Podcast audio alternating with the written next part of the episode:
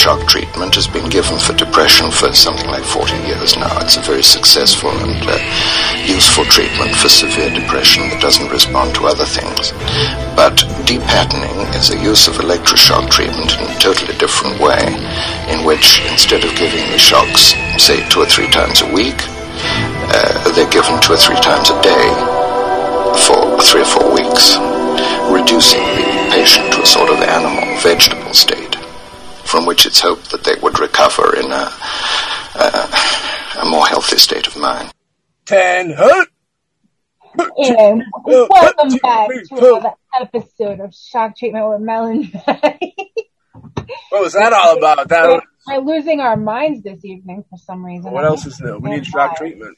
I know, but you know, we're going to have a special Memorial Day episode and some of our, well, I can't say favorite because I don't know all of them.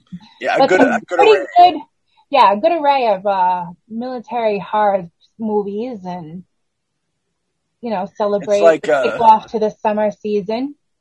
It's like a big Gatling gun in the war. You fire off five hundred rounds, maybe only three of those are going to take some souls with them. You know what I mean?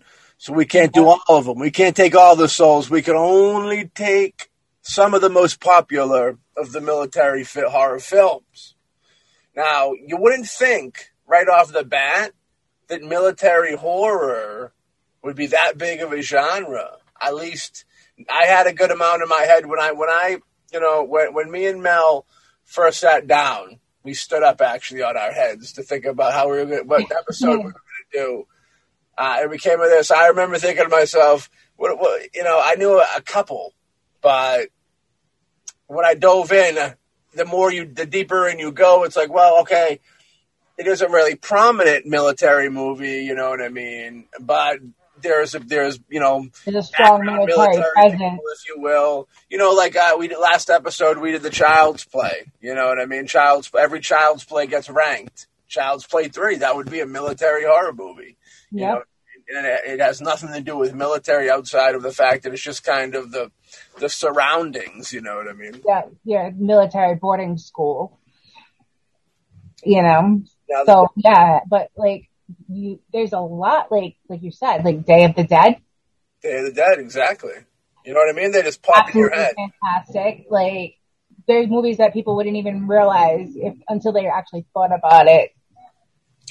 You know, it's an interesting match. You have, like, the horrors of war, the actual legitimate, honest-to-God oh, horrors yeah. of war mixed with fictional horror. You know what I mean? It was only a, a matter of time before such things came in. Uh, I think even on this list, there's certain films that I'll bring up that aren't exactly horror by genre, but are definitely, um, definitely some horrifying things. Like I just recently this week for the first time watched Come and See.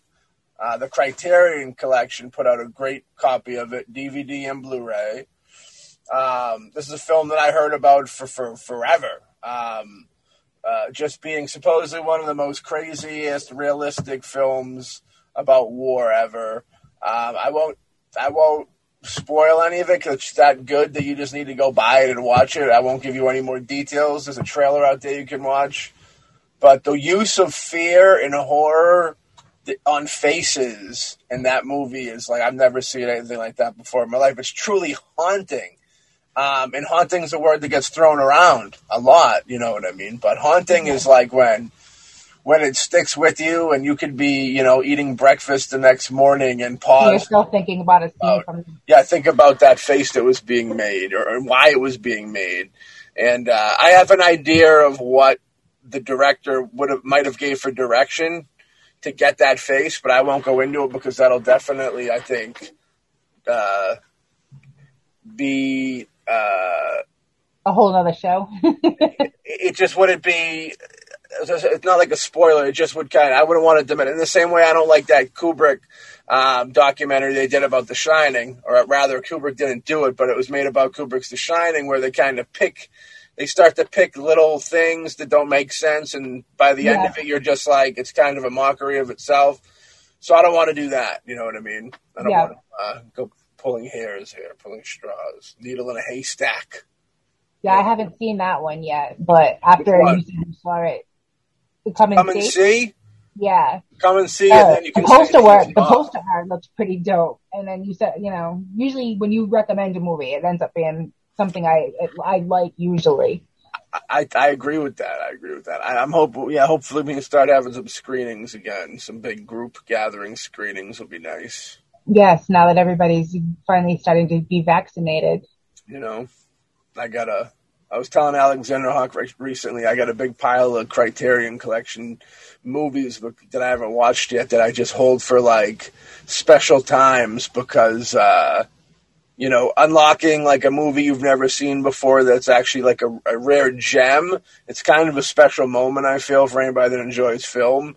And I've seen so many movies now that there's so little that I haven't seen that when I, I stumble into something that like I heard was really good or looks really good but I've never seen, I like I buy it and I just kind of like tuck it away. Because one day, a rainy, like a rainy day type. I know, yeah, a rainy day thing, you know, because you never know when you need a little, little oomph. You need a little something, fresh blood, something that gives you a little faith in, and you know, even like the state of film now is kind of a really, you know, wild thing. You're not getting anything really too creative or fun with it. Well, I don't admit, like, well, yeah, I just uh, we watched Army of the Dead on Netflix the other day. Oh yeah. And I gotta say, I really actually enjoyed it. You know, a I've lot of very questions. Mixed, very mixed opinions. Yeah, I mean, it wasn't bad for what it was. It was it was a fun movie. Like some, the some... the girl that played the um the alpha zombie. Yeah. She she was awesome. Like when she was on screen, you she made that time worthwhile to watch. And the alpha zombie, the male, he was pretty dope too. Like the way they. How yeah. smart they were, you know. It was like a couple of I, I got a vibe from like a few different zombie movies with it, but it was it, compared to everything else that's been out lately, with everything that's been going on this last year, it was worth the watch. I heard that Army of the Dead was a shot-for-shot remake of Come and See, but I could be wrong. Well, I haven't seen Come and See, so I don't know. And I haven't seen Army of the Dead, so how do you like that? Wow, we're meeting in the middle. That's right, for once. We're meeting in the middle, but not in the same place. What do you think of that? Yep. And with that, and with that being said, we will dive into the first film on our list, um, nineteen seventy-four, um, a Bob Clark classic. Bob Clark brought you the classic films. A Christmas Story, as well as another classic Christmas story of horrific nature called Black Christmas. You know what I mean? Um, Bob Clark also Porky's, I believe, if I remember I correctly. Oh, so, yep. Um, this was one of this was like a, an earlier horror film for him, which was cool. And I like, you know, you have to respect the hell out of a filmmaker that can do can dance around in genres like this. You know what I mean? Take a Christmas Story. Black Christmas, you you could family. You get you have a family movie, and then you have the ones that you watch after the kids go to bed. Exactly, you know what I mean. And I I always hold high respect for all those you know filmmakers that can do that. So your respect and rest in peace, uh, respect in peace to Bob Clark and his son, who I believe his son also died in the same accident. I believe it was a car accident. Um, very sad stuff. But Death Dream uh, is a you know, originally called Dead of Night, you know what I mean? Um, you know, a uh, young soldier is killed in Vietnam, and he shows back up at his home one night, you know what I mean? It's one of those crazy tales, you know, of a soldier not knowing he was he was gone and returning, you know what I mean? Yeah. Uh, I got Blue Underground uh, is where I got this D V D. I remember they had a beautiful D V D release of this. Um It was like a reflector, like a yellowish, silvery, reflectory cover that was really cool. Um, and I remember the way he looks in the film was pretty scary. Like, I don't think there was a lot of gore or anything like that, but he has a ghoulish look at yeah. times that's, like, really superb. You know what I mean? If you, if, the, if they if, if you could nail a good a good ghoul look is better than any gore. You know what I mean? If you could, because it's actually, to go back to the phrase, haunting. At times, you know what yeah, I mean? Yeah, I, I I tried to watch it last night, and I just couldn't get into it because it it's on it's streaming on Full Moon. Yeah, so I just, I, I was like, ugh, I, I like, I tried, I tried, I think we got maybe, I don't know, I was probably out within the first five, ten minutes. Yeah, I think that Blue Underground owned that, and, and I believe Blue Underground had a deal with Full Moon for streaming, so that's uh, a good deal. The great, uh, our, our boy, our boy over there. Our Charlie Band? Yeah. All I could think, whenever I think Charlie Band, there's only one other person I can think of. Yep, our good old friend Billy Coyne. Yeah, well, there's two people I can think of, but we'll think of Bill Coyne instead. So, you know, I I really think that movie's great. And they probably got a Blu-ray release. And if you are listening and have not seen Death Dream, go get some Death Dream in your life because uh, good times. Now, do you want to go back and forth? I believe we both have the same list. Or do you want? Yeah, we do. Um, this one, at least this one I've seen. This is a gigantor. This is, yeah, this is, a, this is an awesome one. If you haven't seen this one, you've been living under a rock. But yes. It's Predator from nineteen eighty-seven. Hell yeah. You know, good old Arnold. Arnold. Arnold. Arnold. Jeremy but, Tyke. Uh, well, real quick, Jeremy Tyke. Shout out to Jeremy Tyke. Uh, big fan of The Predator. Back to yeah, fantastic saying, movie. Um, for those of you who don't know, it's about a team of commandos on a mission in a Central American jungle, and they're hunted by an extraterrestrial warrior. Right. Spawned sequels and reboots and a video game, multiple video games, I think. Yeah, I think that I think there's a couple of, on different platforms. There's one right now that's or it came out last year at least, but that was big, big, uh, big deal when it came out. Shout out to James Lamond. I own the game. I got to get on and play the game with James Lamond. Oh, oh he did. He loved that one. Hell yeah, he's a good man. We give him shouts. Maybe, maybe if people say their prayers and eat their Vicodins, in the future they might see a supergroup type type situation. You never know. Um. John McTiernan yet also did Die Hard, which is classic, Last Action Hero, which is, you know, fantastic. Um, Die Hard with a Vengeance, you know, usually by by part three, the franchise is hurting something spectacular. You know, it's yeah. heavily from the neck or something, mortally wounded. Um, but I enjoyed Die Hard three a lot. You know, I think it's a, I think Die Hard three is better than Die Hard two, in my opinion. And I actually got to see Die Hard two at a drive-in with Dick Tracy. What do you think of those fucking animals? That's a combo. I saw Dick Tracy, but I don't remember what it was. It wasn't with Die Hard. The, the adult version or? The Madonna version. Ooh. Yeah, all right. That was the t- kids version. There's yeah. A version, there's a version with Alexander Hawk called Dick Tracy, where he plays the, both characters of Dick and Tracy. And it's uh, it's an interesting film, very avant-garde, very avant-garde film. um, caught me off guard, too. It was scary. Um, next up, we have nineteen nineties Jacob's Ladder. Um, now, this is a movie that stars a gentleman named Tim Robbins that I don't really particularly enjoy that much. No offense. Oh, I love him. I know. It's okay. It's okay. okay no. I know a lot of people. I'll be right all the time, right? I like Jim's. Jim's kind of like a J-Dub's boy over there, Spader, that they just play the same thing in everything they've ever done. You know what I mean? That's cool, too, though. That's cool, too. There's always got to be somebody to do the same exact role every time out the gate. Um, but Jacob's Ladder is probably one of his crowning achievements for him. That and, like, the player was good. I'll give him credit for the player. And he had a couple, like, nineties maybe uh, successful. Of course, Shawshank. I like, I like, yeah, Shawshank is one of my favorites with him and Nothing to Lose with Martin Lawrence. Right. Yeah, he had some good comedies. There's uh, there's another, like, eighties thing that he was in that was pretty good, too. I shouldn't give too many hard times. I mean, he's a big fan of the show, so I can't, we can't hate on him that much. We wouldn't want to upset him. We wouldn't want him to stop listening. Uh, Danny Aiello is also in that film, you know, from, like, uh, Do the Right Thing. Yeah, he did uh, Stiffs with Frankie and Bergamo, local legend. That was cool. Hell yeah. Oh, yeah. Um, do you want to get into the, the, the next one, or I haven't seen it? The Bunker? I've never even heard of it.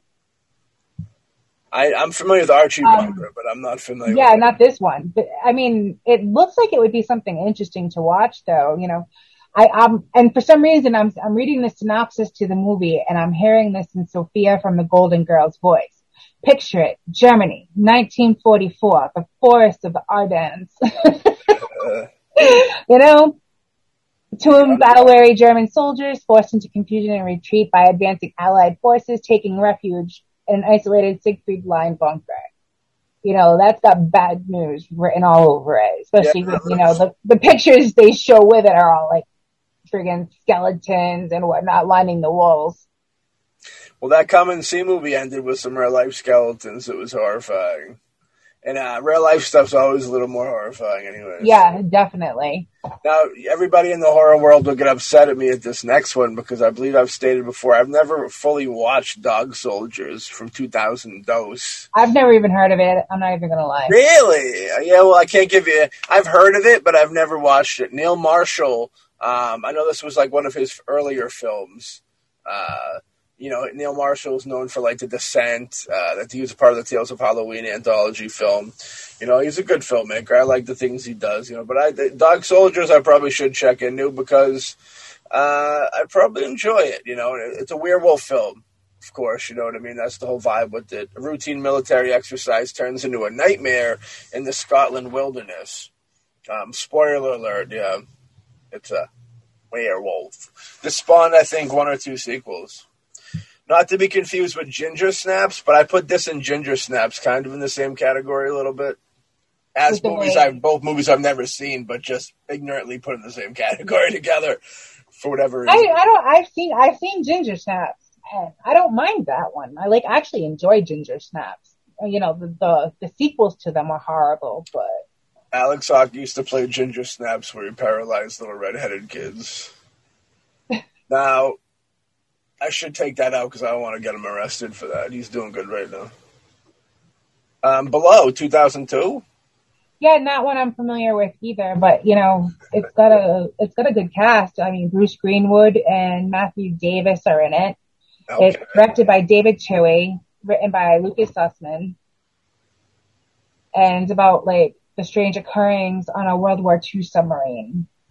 A lot of World War Two um, werewolfy things. I, think that I I don't know how I would feel. Anything that would have to do with being underwater in, you know, a submarine, that would be terrifying to me in its own right. Never mind if the bitch is haunted. I, I think the extra evil around the World War Two situation, you know, and then like the experimental, uh, the theories of people do, doing experiments on people to make super soldiers and stuff. I think that, yeah, that's where you, werewolves and that idea are like right up. That's a whole other genre. Well, it's right up the same alley, you know what I mean? Like, it makes sense, you know. So that's why you catch so many werewolf military movies, I think, because military is always trying to make the super soldier, you know what I mean? Yeah, there, well, there's a lot of Nazi movies the same way, too. Like, uh, Overlord Overlord is another one. That yeah, I've never seen Overlord. Fantastic movie. I heard good things. It's on, I, I love it. I, I actually, I actually have the physical copy of this because I liked it that much. I went out and bought it. It's on Netflix, I believe, right? It might be on there. It wasn't, but they might have it now. I haven't looked for it on there. If redhead, redheaded people get upset about my Ginger Snaps joke, I have a red beard, my friends. I'm right there with you. Don't hate. All's well. Yep, Maddie's a ginger. I'm gingered up. Soulless ginger. Well, you know, I'm trying to get it back. Uh, next up, Death Watch. Uh, another film that I haven't seen, and I'll be honest with you, I probably I have no interest in seeing. Uh, in the middle of World War One, and these were ch- switching up the wars this time, uh, nine British soldiers caught behind enemy lines seek refuge in a compl- complex network of German trenches. What they soon discover is that they aren't alone, and it isn't a German soldier that's hunting them down. Uh, perhaps another werewolf. Boom! I haven't seen it, but I'll speculate. There's a werewolf teeth in that. Next, I haven't seen R-point either. No, that's a, it's a that's a foreign film. I was just, you know, I was just looking up that one. I've seen. Um, Yeah. The Vietnam War, South Korean base receives a radio transmission from a missing squad presumed dead and sends a platoon to rescue the lost squad from the R-point. I would like to see that. I think it would be cool just because of the fact that it's foreign. Well, that's the thing. Um, like, with it's, a our, mili- it's a different type of military. Our point, it's it's our point of view. You know what I mean? Like, that's what I like about those military movies is every every everybody thinks they're right. You know what I mean? So, like, when we see American war movies, America's always the good guy and all that. So it's interesting to see the other it's side and how they play themselves. You know what I mean? And now who's to say who's really right? They're living in the dead. From two thousand seven, in nineteen forty-three, a group of Croatian soldiers overtake a strategically important point in western Bosnia with the goal to destroy a group of communist partisans. On the way, uh, they met some supernatural folks, and from that point, it became an issue for them. Um, main character inherits a silver cigarette case uh, from one of the soldiers, and that's all I want to read. I'm... I'm I can't make it past that. That's too much for me. Um, no offense. To I mean, not for nothing. This is a shitty list because well, it, it's it, it, it's shitty in some respects, just because it's predominantly movies we've never ever heard of, it, with the exception of a few. Well, some, but some, yeah. It gives people something new to look for if they haven't seen it. Yeah, I mean, we a lot of them are foreign, which is a, you know a lot of people are starting to get more into the foreign films because they're a lot more expressive in uh, how they're put together, so it's true. You know what I mean? Um, you know the objective: a military special operations team led by a C I A case officer are on a mission in the harsh, hostile terrain of Afghanistan, where they find themselves in the Middle Eastern Bermuda Triangle of ancient evil. That would be interesting because middle the Middle Eastern, you know, and mostly ghostly. Me and Ray talk about the Middle Eastern culture and, like, their demons that they, like, have in their, like, folklore and stuff. And a lot of that Middle Eastern stuff's really creepy and wild. So, like, I would I would actually like to... check it out. Dive into some of that and see what that is. But I, I'd have to make sure the budget's more than ten dollars, though. That's the only thing. Yeah, the next one's a, it's, a, it's Korean, and it's called The Guard Post. Um... I'd actually be interested in checking it out. It's a squad of Korean soldiers. They're sent to investigate a guard post that overlooks the D M Z.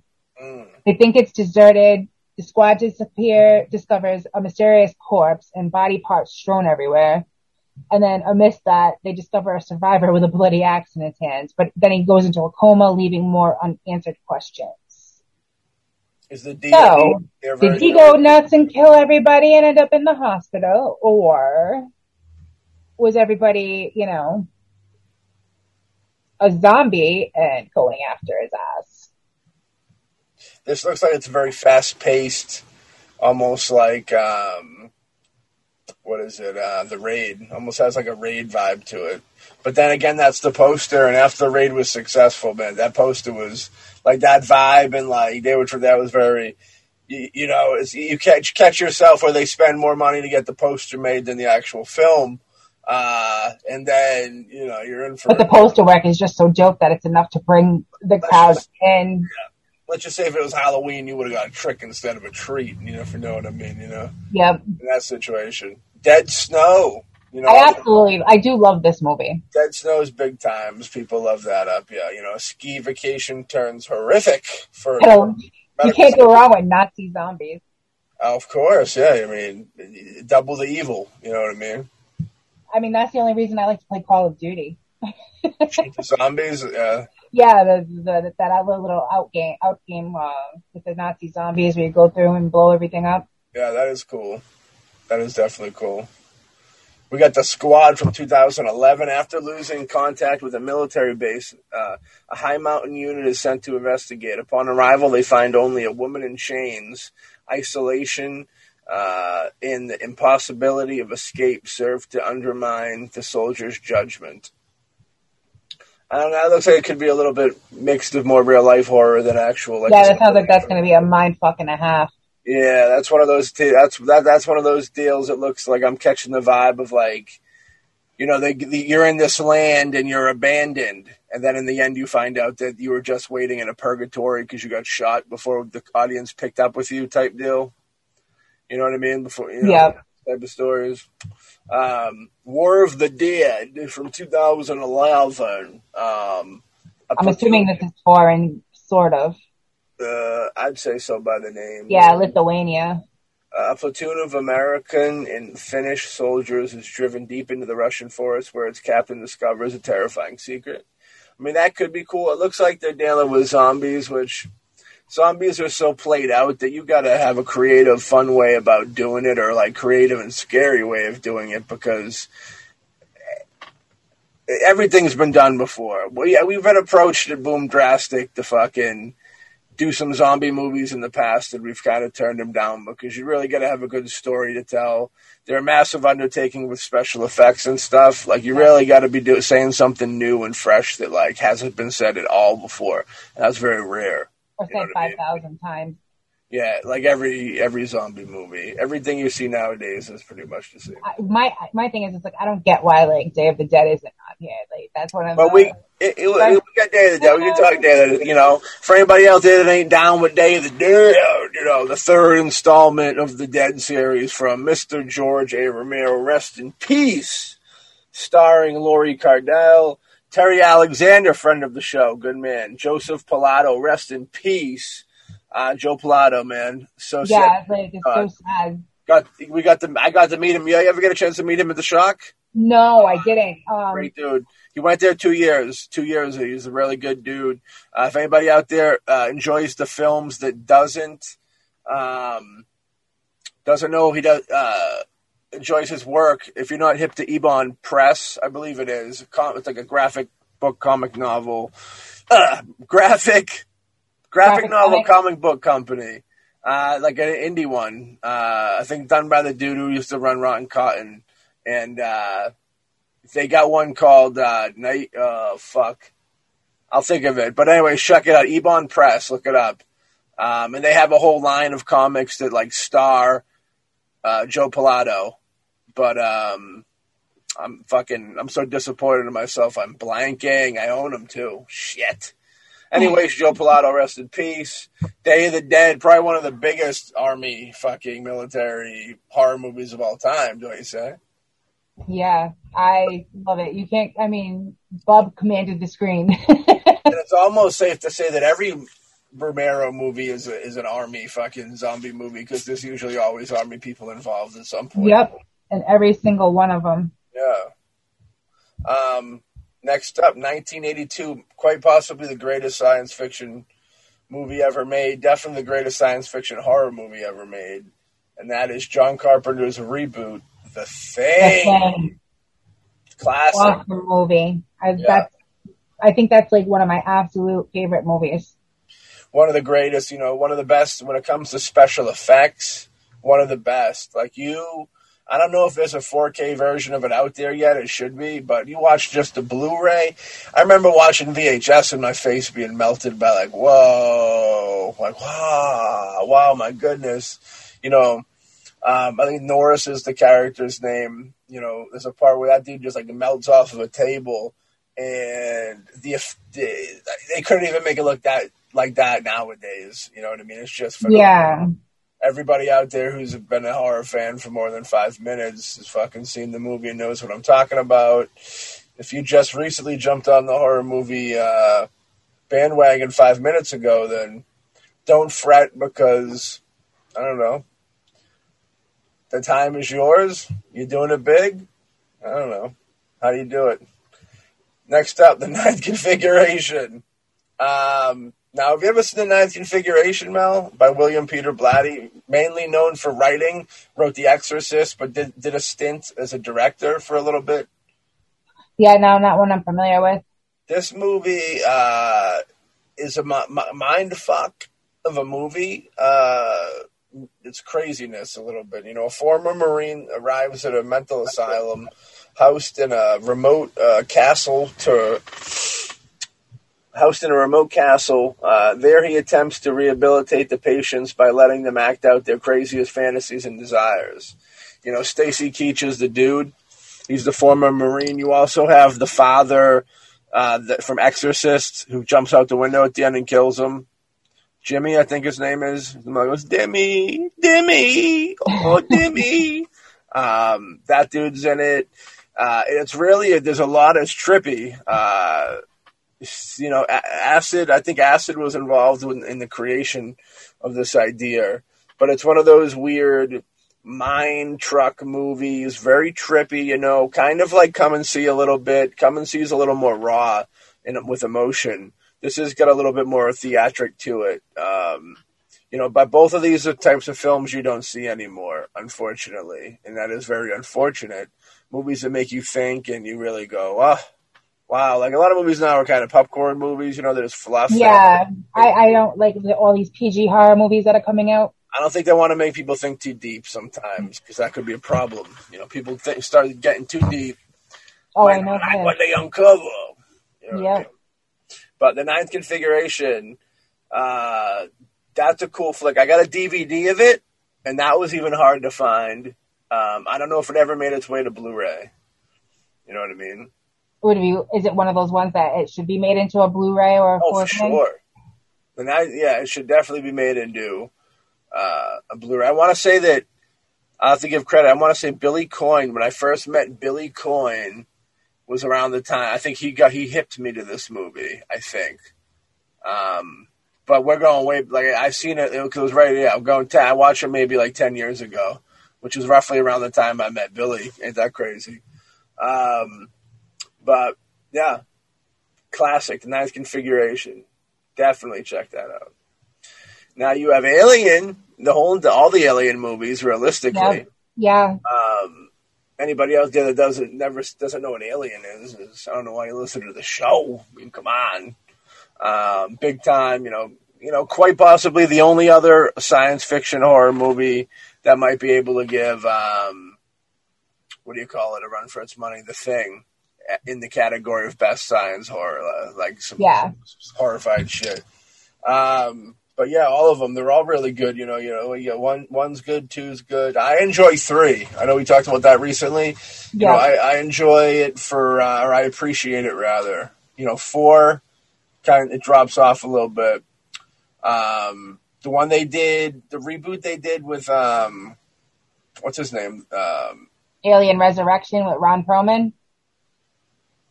No, no, no, no. Winona Ryder was in it as well. No, that was that was the fourth one, I believe.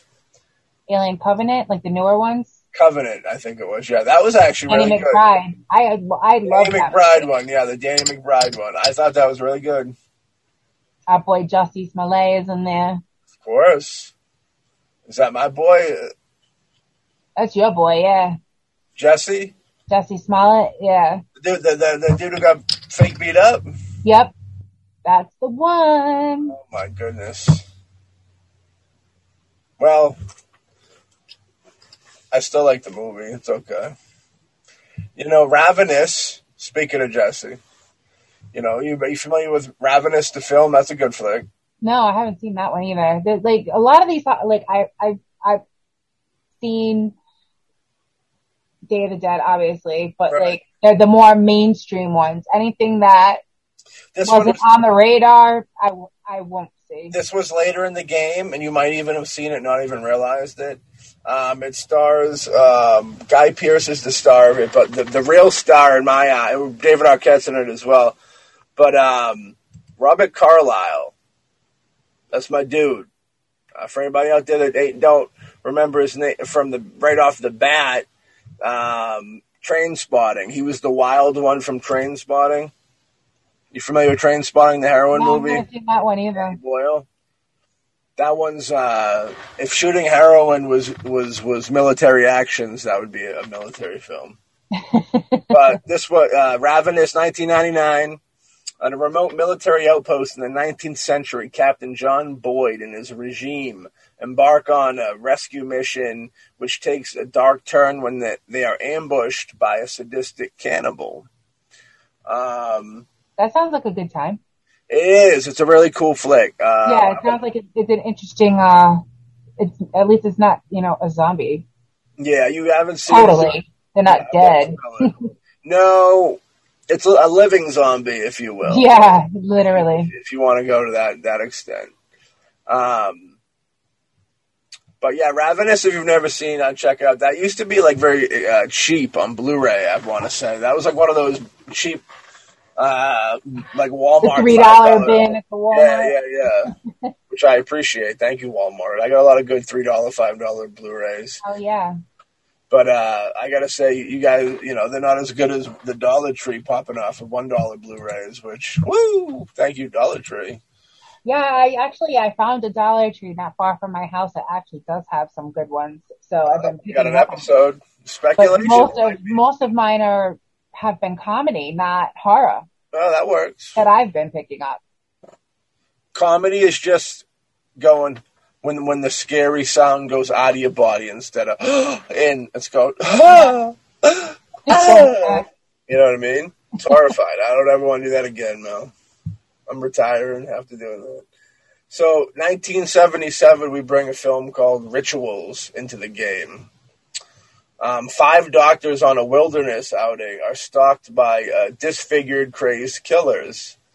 I enjoy that already. I think that has a lot of potential. Just by the name, Hal Holbrook, the one and only, rest in peace, you know, from like Creepshow and a bunch of things, yeah, uh, is in that Sons of Anarchy, you know. So he did Sons of Anarchy in the last couple of years of his life. He was like one hundred fifty years old when he did it. And he acts better than anybody on that show. Phenomenal. The, the, he, he, his performance is, I think it's, um, what's her name? Uh, Katie, Katie Segal. Uh, she yeah. plays her father. And it's just like, it's heartbreaking. He's fantastic. Are you are you down with The Keep, Mel? Mel? No, never seen it. All right, The Keep's one of those famous rarities, too. That was hard to get on D V D. I don't th- I know if it ever came out. Nazis are forced to turn into Jew- uh, turn to a Jewish historian for help in battling the ancient demon that have inadvertently freed from its prison. I wonder how that idea came about. That's a Michael Mann film, you know. Later from Manhunter and, you know, bigger films. I think he was Bad Boys. He was the Bad Boys guy. Pan's Labyrinth, of course, you know. Some of that foreign war. I love that movie. That's that's a favorite. Like, I mean, yeah, you got to read it, but it's such a beautifully done movie. Absolutely. Have you seen The Devil's Backbone? No. You should check that out. That that also has a, it's the Criterion put both of them out in, in really good editions. But The Devil's Backbone is is uh, Del Toro as well, and kind of the same theme of like uh, you know, kids dealing with war in a way. You know what I mean? And um, how they perceive everything. Yeah, um, very. Like that little girl, that little girl is phenomenal in Pan's Labyrinth. So yeah. if you know. The child actors are as good in that one. Yeah, Guillermo is one of the one of our best visionaries of right now, for sure. Um, you know, The Devil's Rock. That looks like that was uh, horrifying. I don't even want to talk about it. um, you ever see that Wormwood movie, Road to the Dead? Yeah, that's horrible. It looks like fucking... Looks Total, like, uh, it's, it's like... Death, death Race eight hundred forty-five, seventy thousand million. Yeah, I watched it one night. I was I was bored out of my mind. I was by myself. And I couldn't find anything. And that popped up. And I'm like, oh, let me try. Oh, my God. I was an hour and a half of my life. I'll never get back. It's like one of those movies that they're trying to make a one hundred million dollars movie with fifty cents. Literally. And I haven't even seen it, folks, but it's on Amazon, so go pop it on, right? You got twenty-eight Days Later and twenty-eight Weeks Later as well. I like both of those. They're good flicks. I enjoyed Danny Boyle, the same dude who did Trainspotting later in life, did these. Yeah, those are those are both really well done movies, and it's creepy as fuck. They both have the, the, the biohazard signs because of the heroin needles from Trainspotting, and then the toxic waste from this. Yeah, that's what happens when they got COVID. You know, they COVID's went to- vicious. I know that was that was like his warning. But yeah, never know. You never know, man.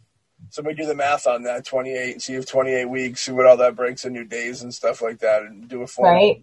Ray Boone's a man of numbers. If you break that down to tw- what, the twenty-eight days and then the twenty-eight weeks, and then do your subtractions of what year we're in, and blah blah blah blah blah blah. Boo. Next thing you know, it's telling you what day we're all leaving the party. together, hand in hand, all is one. Yeah, I don't want to think that far ahead right now. I don't even want to think about after the show. Let's think about The Dead from twenty ten, though. An American mercenary, the sole survivor of a plane crash, has to run the gauntlet across Africa, battling with the living dead. That's just about as bad as it sounded. Yeah, it actually was. I saw that. It was bad news? Yeah. It, um, I can't. It had potential to be something really good, but it was so drawn out, and I, we all know, I fucking hate a slow burn. That's two, two directors. Oh yeah, they're brothers. It's a brother team. I whenever it's not brothers are the only time I ever kind of like, or sisters, or brother and sister is the only time that I really think uh, a co-director thing is kind of a cool deal. You know, as far as far as a narrative film goes, where you're creating characters for the screen that aren't already there. You know, documentaries, one thing or other. You know what I mean? Yeah. Um, But, uh, yeah, yeah, it's a weird vibe. But, yeah, that was just a little sidestep. But next up, we got Throne of Blood. The Criterion Collection put this out as well, um, from nineteen fifty-seven. Um, anybody that gets down with, you know, Criterion's kind of killing it with uh, that older Japanese horror stuff. And the Japanese horror, they got a lot of stuff that deals with the war stuff, too, because the war wasn't too kind to them as well. It's... Uh, So it's one of those things. You have the great Akira Kurosawa, you know what I mean? One of the most famous, one of the greatest filmmakers of his time. Um, you know, the heart, a uh, war-hardened general, egged on by his ambitious wife, works to fulfill a prophecy that he would become Lord of Spider's Web Castle. You know what I mean? Um, you got the uh, Invasion of the Body Snatcher films. You know, the armies usually get into yeah. that at one point. War of the Worlds. War of the Worlds, you know what I mean? Even some more alien stuff, you know, whenever we got to battle off with the old alien life for uh, survival. Doesn't always have to be the zombies. Or if we're not battling on alien alien life, we're battling off like six-year-old girls that can make fire happen, like in the movie Firestarter with Drew Barrymore from nineteen eighty-four. Yep. Love that movie. I like. I, I'm curious to see what they do with the reboot of that. They should just burn the re- the idea of doing a reboot. Yeah, really, they should, but you know they're not going to. Fire, Firestarter is kind of like a Cujo, where it's such a the, the movies don't really need to be done. It's just like his name and his books were so hot that they just bought every fucking book that they could get their hands on, even the ones that really don't need to be made in the movies. And that's how you get Firestarter and Cujo. I, I love Stephen King. And, and, and, I love those two movies. In the next couple months, people find out how much we do love Stephen King over at Shock Treatment with Mel and Maddie. Know what I mean? Yep. Next up, nineteen seventy-one's Punishment Park. Um, Punishment Park is a Suedo documentary uh, purporting to be fi- a film crew's news coverage of the, a team of soldiers escorting a group of hippies, draft dodgers, and anti-establishment types. Um, from nineteen seventy-one, this looks gritty, and I would really like to see this, actually. Um, it looks like uh, it wasn't made for loot. It's got some, it looked like Korean writing on the poster as well, which means it traveled. I mean, it's an American film, but it, if with, the, with that writing, it looks like it got some distance, which usually when films get that distance, they're, they, they're not, they can't be all that bad. You know, they're, they're somewhat yeah. watchable because they've, uh, a bigger audience has uh, accepted them into their hearts. Now, another film that hasn't been accepted into hearts is uh, Dead Birds from two thousand four. At least the poster will, will unfortunately, um, Alex Turner, director, I'm sorry, your poster for Dead Birds will never be in my heart. I've never um, even heard of this movie. I've heard of it. This is more of a case of where the posters are so bad you don't want to open it up to put the D V D, because the poster could be so bad that D V D could break your D V D player, your Blu-ray player. That's how bad it looks.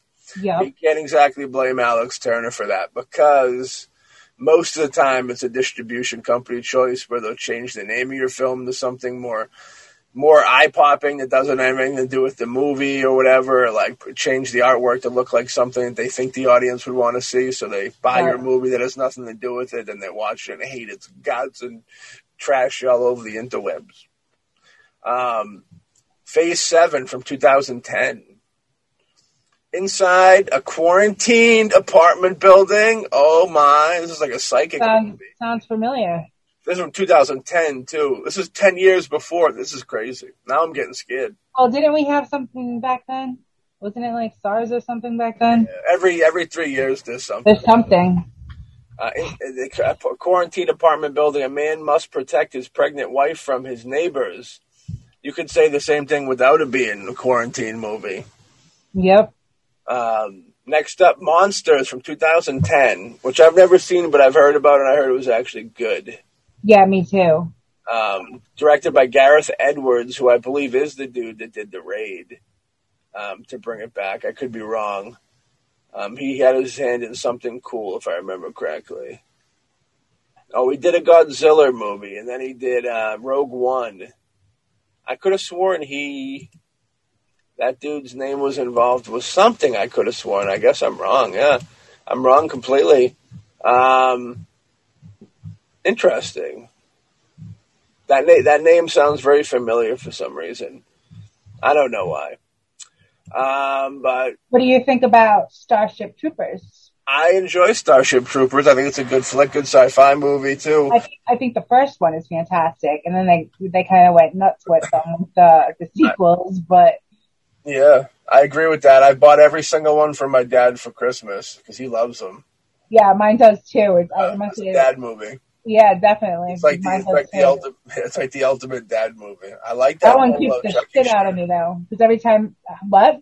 I like that Polo Chucky shirt. That's dope. Oh, yes. My uh, good friend of the show, Omar, sent it to me for... Uh, Omar, hook your boy up with a fucking shirt like that, dude. I'd rock that Polo Chucky shirt. That's. I dope. love this.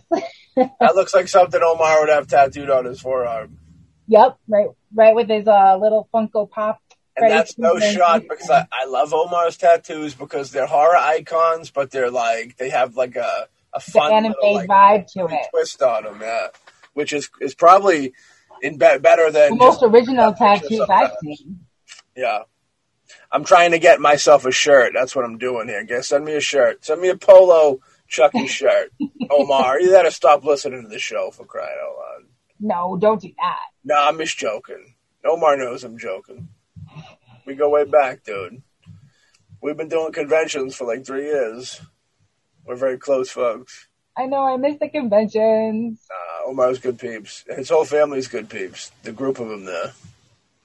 The brother. Yep. And, and the sister or the... Best friend. They're all good people, and they're all friends of the show. Love them all. Miss them all. I'm so glad that, you know, we things do, are starting to calm down. Omar, you're like in Billy Coyne and Alexander Hawk category now, territory. You're killing it, dude.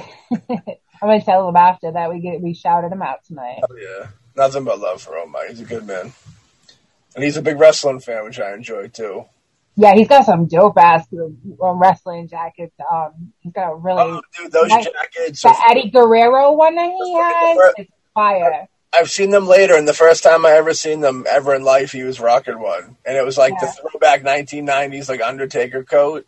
That was, like, yeah. everything I, I would have gave my fucking life for as, like, a kid. When I was a kid, dude, I would have I would have signed a contract for, like, the last twenty years of my life for that fucking Undertaker coat or, like, the Bret the Hitman Hart coat back.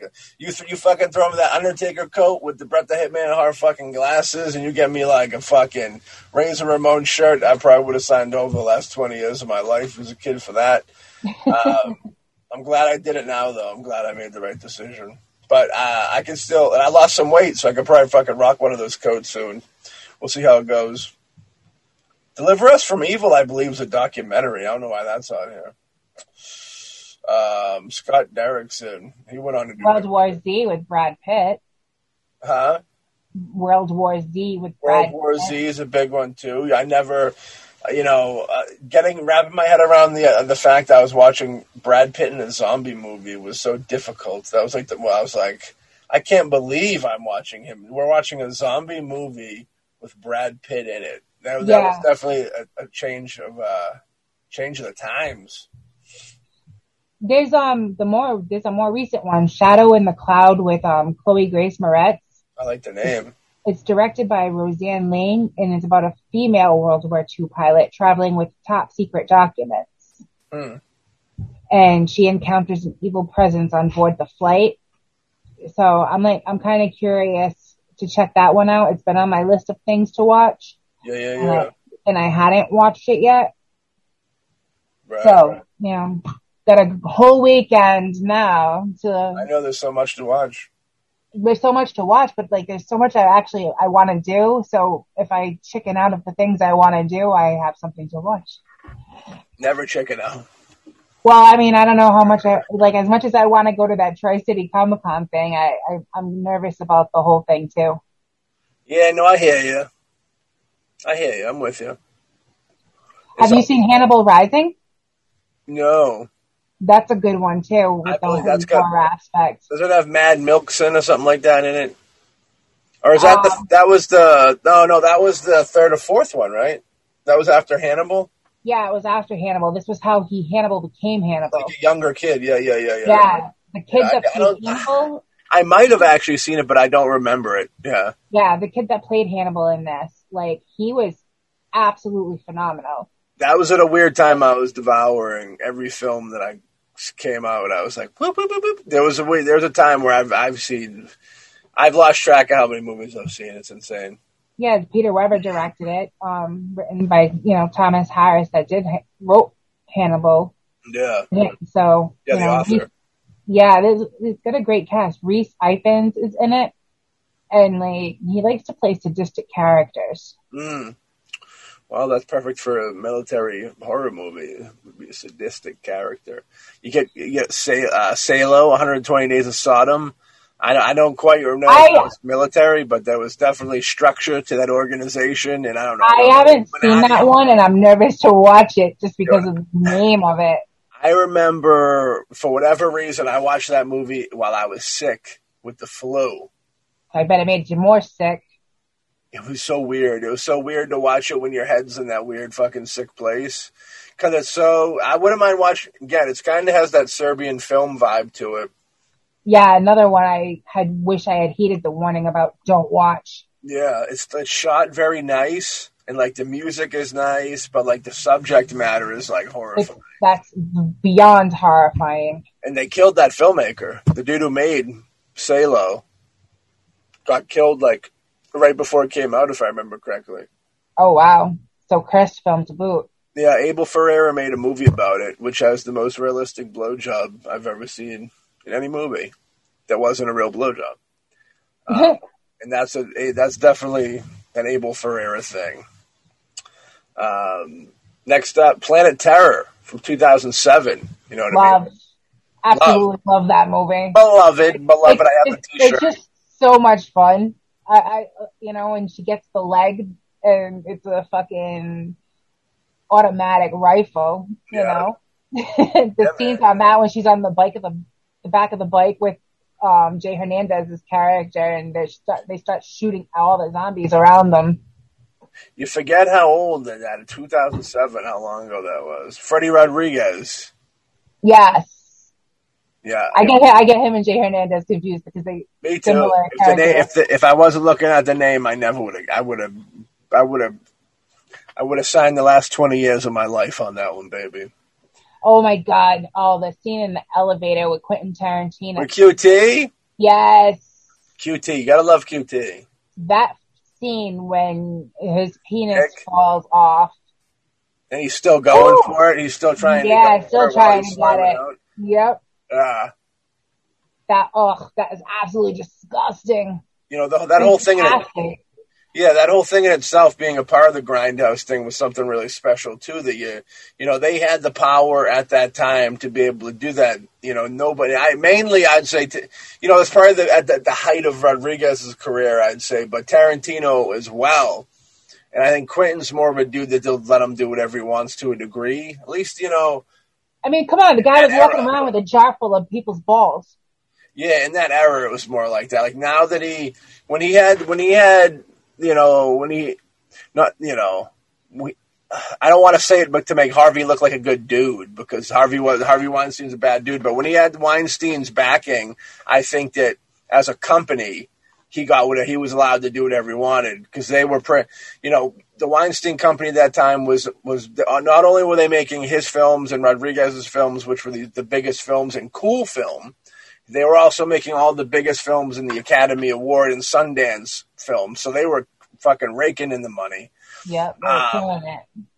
There was a weird thing where he owned, I want to say the Weinsteins owned a piece of fucking Lord of the Rings somehow, because they originally owned it, and then they op- they they let New Line make it somehow because because they were gonna, you know, some weird thing there. So like, yeah, they they had money to do anything. So like, whatever they wanted to do, like you don't, you're I don't think ever again you'll ever see two two directors that do something so out of the box like, and I, yeah, it's throwback. It's it's throwback to the older times, but you're not gonna see. And Tarantino's the only dude you can see that. Like when he.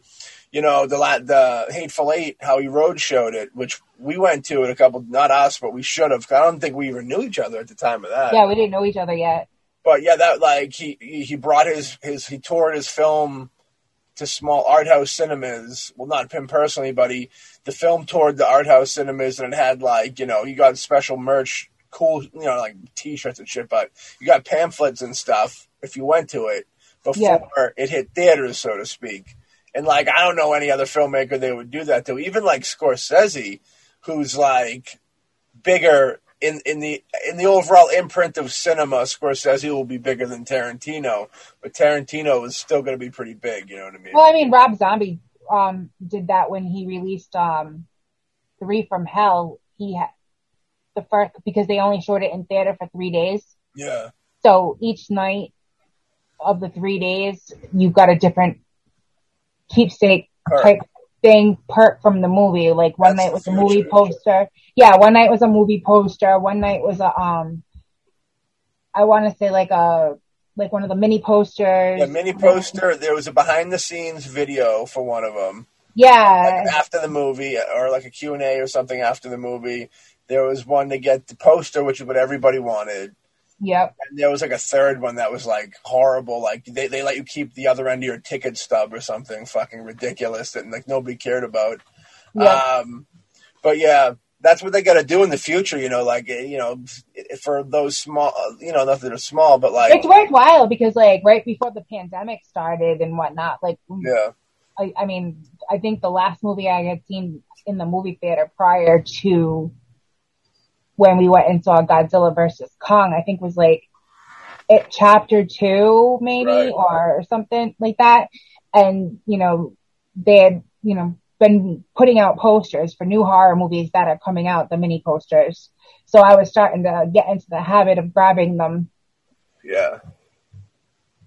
Uh, we, we can't forget uh, Shockwaves from nineteen seventy-seven. Isn't the yeah. best movie? Isn't the best movie? But every horror fan should watch it. Um, the the the artwork I think is more notorious than the film itself. Yeah, you know, visitors to a remote island discover that reclusive Nazi commandant uh, has been breeding a group of zombie soldiers. Glorious, you know what I mean. You got fucking Peter Cushing and John Carradine in there. That's all you really need. Um, Blood Creek, I wanted to bring up real quick. two thousand nine, a man and his brother on a mission of revenge become trapped in a harrowing occult experiment dating back to the Third Reich. Starring Henry Cavill, believe it or not, the future Superman. Um, directed by Joel Schumacher, believe it or not, director of, you know, The Lost Boys and um, Falling Down and Batman and Robin, you know, um, and I remember this being pretty good. Michael Fassbender was even in I love him. When he was on the come up, yeah. I remember the artwork for it was really cool. The dude's head was all carved up. I remember grabbing this from Wally World um, when it came out. And I remember it being good, but I don't quote me. Don't hold it against me. Um, you know what I mean? Yeah. So if I hate it, I'm going to say you lied to me. I know. I, I would never do such a thing. Full Metal Jacket, uh, you know, it's not a horrific one. I wouldn't say that, you know. That has been, people have told me that Full Metal Jacket is one of those movies that. You have to see that. I absolutely love that movie. It's classic. But pe- people that have been to war think they, that's one of the movies they think, you know, kind of kind of has the vibe. Platoon as well. You know what I mean? There's certain big war movies that people that have been to war will actually say, Apocalypse well, Now, like that, or, you know, remember that scene from that movie? That, you know, I remember I had a situation like that, like um, the Apocalypse Now, Platoon. Yeah, yeah, yeah. Apocalypse, you know, those are all great m- movies. Um, there's a T V movie called A Cold Night's Death. Two scientists suspect there's someone other than their research uh, primates inhabiting their polar station. Uh, with Eli Wallach, which is nice. Uh, I've never seen this, but it caught my eye in the list, and I would watch it. It, it almost feels like it has uh, The Thing vibe to it. You know? Yeah, that's what I was thinking when you said that. Yeah, it has a very The Thing vibe to it. And it could have been, I think, something... I forget the name of uh, the actual name of the story, the short story, The Things. It was first. It was the, the first movie was called The Thing from Out of This World, I think. But like the actual story is like something that, that the thing's not even in it. Um, but it's something something interesting. But yeah, you know. Um, Do you, do you have any others on your list? You know what I mean? You have the well, just those ones. You know, I, I I figure it was a fun way to start off, you know, the kickoff to the summer season, and you know, it being Memorial Day weekend, you know, small tribute to the troops that you know put their asses on the line for us to keep uh, safe. But, but I guess you got the crazy. Going. We do have the crazies too. I want to bring up the reboot and the original because the reboot was actually pretty good. Surprise! Yeah, but yeah, I actually. Prefer the reboot. Well, we won't tell George that, but uh, the original ones really, uh, they were they're both good. They're, I give them both credit. Yeah, they're both good, but I really like the remake. The Prowler, the Prowler is good too. With Joseph Zito, um, kind of in you know he's a horror f- director that did some big shit that people you don't you don't hear him talk too much as much about him as you should hear about him. Realistically, I feel um, he did like The Final Chapter. He did Missing in Action. Um, you know, he had his hand in a lot of really cool eighties stuff, you know what I mean? That was uh, fun, you know, and Media Wars, which was like a weird shit and some weird shit. Um, but yeah, he did The Prowler, uh, effects by Tom Savini, our boy. Our good old friends. Yeah, he did really good effects in it. Um, yeah, The Prowler is kind of an underrated, people, horror fans know about it. I wouldn't horror say it's... Gems. Yeah, I wouldn't say it's like, it's a hidden gem kind. It's not too obscure, but it's obscure, I'd say. Um, and I want to say up until it got re-released on Blu-ray a year or two ago, maybe three, uh, maybe more, uh, it was a rarity. It was kind of hard to come across, if I remember correctly. Um, you know I, something's obscure when you uh, can't even find it on Amazon. That's true. Well, that's the thing. Um, Bug, I want to bring up Bug real quick, too. An unhinged war veteran holds up uh, with a local... Is this the one with Ashley Judd? It is. And Joaquin Phoenix? It's um, the other crazy dude, Michael Shannon. Michael Shannon, yeah. That's a really good movie. I've seen it Harry Connick. Times. Yeah. Harry, wow. William Friedkin, William Friedkin, who's a masterful filmmaker, did like The yeah. Exorcist. That French movie is absolutely fantastic. That's great. Creepy yeah, like, as fuck. For anybody out there that, you know, when you see an, a, a filmmaker you appreciate from like the seventies or eighties, and, you know, modern times, you see they're still making a movie. You usually will watch it. And a lot of them will look like they're still in maybe the eighties, you know, seventies or eighties, because it doesn't have, like, that modern flow to it and stuff. But uh, Friedkin's one of those directors that kills it. And the best examples of that is this movie, Bug, and um, Killer Joe with Matthew McConaughey. We did both. And they're both fantastic movies that, you know, they got his vibe to it. But, like, you could – I'd hate to say – you know, it looks like it was made by a younger filmmaker because age has nothing to do with good filmmaking. But like it had with it, like the editing's more fast paced, or I don't know how you'd want to do it, um, how you'd want to say it. They're both uh, were written by they're both stage plays, if I remember correctly, uh, turned into films. Yeah. But um, yeah, both of those are really good. So yeah, I wanted to, I wanted to bring up Bug because I know that the Bug, the dude, he was a veteran. That was he was like a crazy yeah, like P T S D and all kinds of stuff going on with him. Yeah. Um. Yeah. Did you have? I, I know we're we're kind of pushing. You know, Apt Pupil we've talked about before. Um, there's so many. We could always return to this, you know what I mean? But yeah, you will close yeah, but before we before we close out this episode though, I do wanna, you know, send out my condolences to Felissa. You know, I found out last night that Desiree Gold, that played Aunt Martha in Sleepaway Camp, passed away at the age seventy-six. Yeah. So, you know, all our love, because she is a good friend to us. And, you know, it's yeah. not people pass away. I mean, she was still on the young side herself, you know. Yeah, yeah, yeah, for sure. I mean, oh, so iconic, that movie. And, you know, it is. Aunt Martha, like, oh my God, she was so out there that, you know, she well, was that, in that movie for like, what, three minutes? And she was on point. Yeah, and, uh, you know, she plays, uh, um, she was playing a character that was like, you know, she, she's supposed to be like despicable in a way, you know what I mean? And she did a great job with it, you know what I mean? She was crazy, yeah. and you're almost like, and you gotta, you know, when you watch them as a kid, you go, you, you, you, you almost blame the actress or the actor or whatever it will, um, and say, oh, you think they were like bad or whatever. But, you know, I, I, I also want to add that just because she, you know, just, you know, extra love to her, because she was, you know, she was kind of known for being, you know, a character that uh, was kind of trouble in a way, you know, but, but, but, but let's just say, like, people probably disliked her in the film, you know what I mean? But just the character, yeah. and, uh, you know, appreciation from a horror fan and two horror fans over here. We send our a big love out to her, you know what I mean? And rest in peace. Name was Desiree Gould. All right. So rest in peace, Desiree. And, uh, yeah. That's it's sad. New Jack, the wrestler New Jack, passed away about like a week ago too. Uh, very sad stuff, you know. Uh, unfortunately, you know, COVID's going down, but the numbers don't stop, unfortunately. So yeah, unfortunately, and I don't think any of them it was it wasn't COVID related. No, no, no, not at all. So that makes it that much, you know, harder to deal with when, especially if it, you know, if it had been going on prior to COVID and it enhanced it though. It's true. So with that being out there, every, you know, everybody have a great holiday out there. Stay Thank- safe.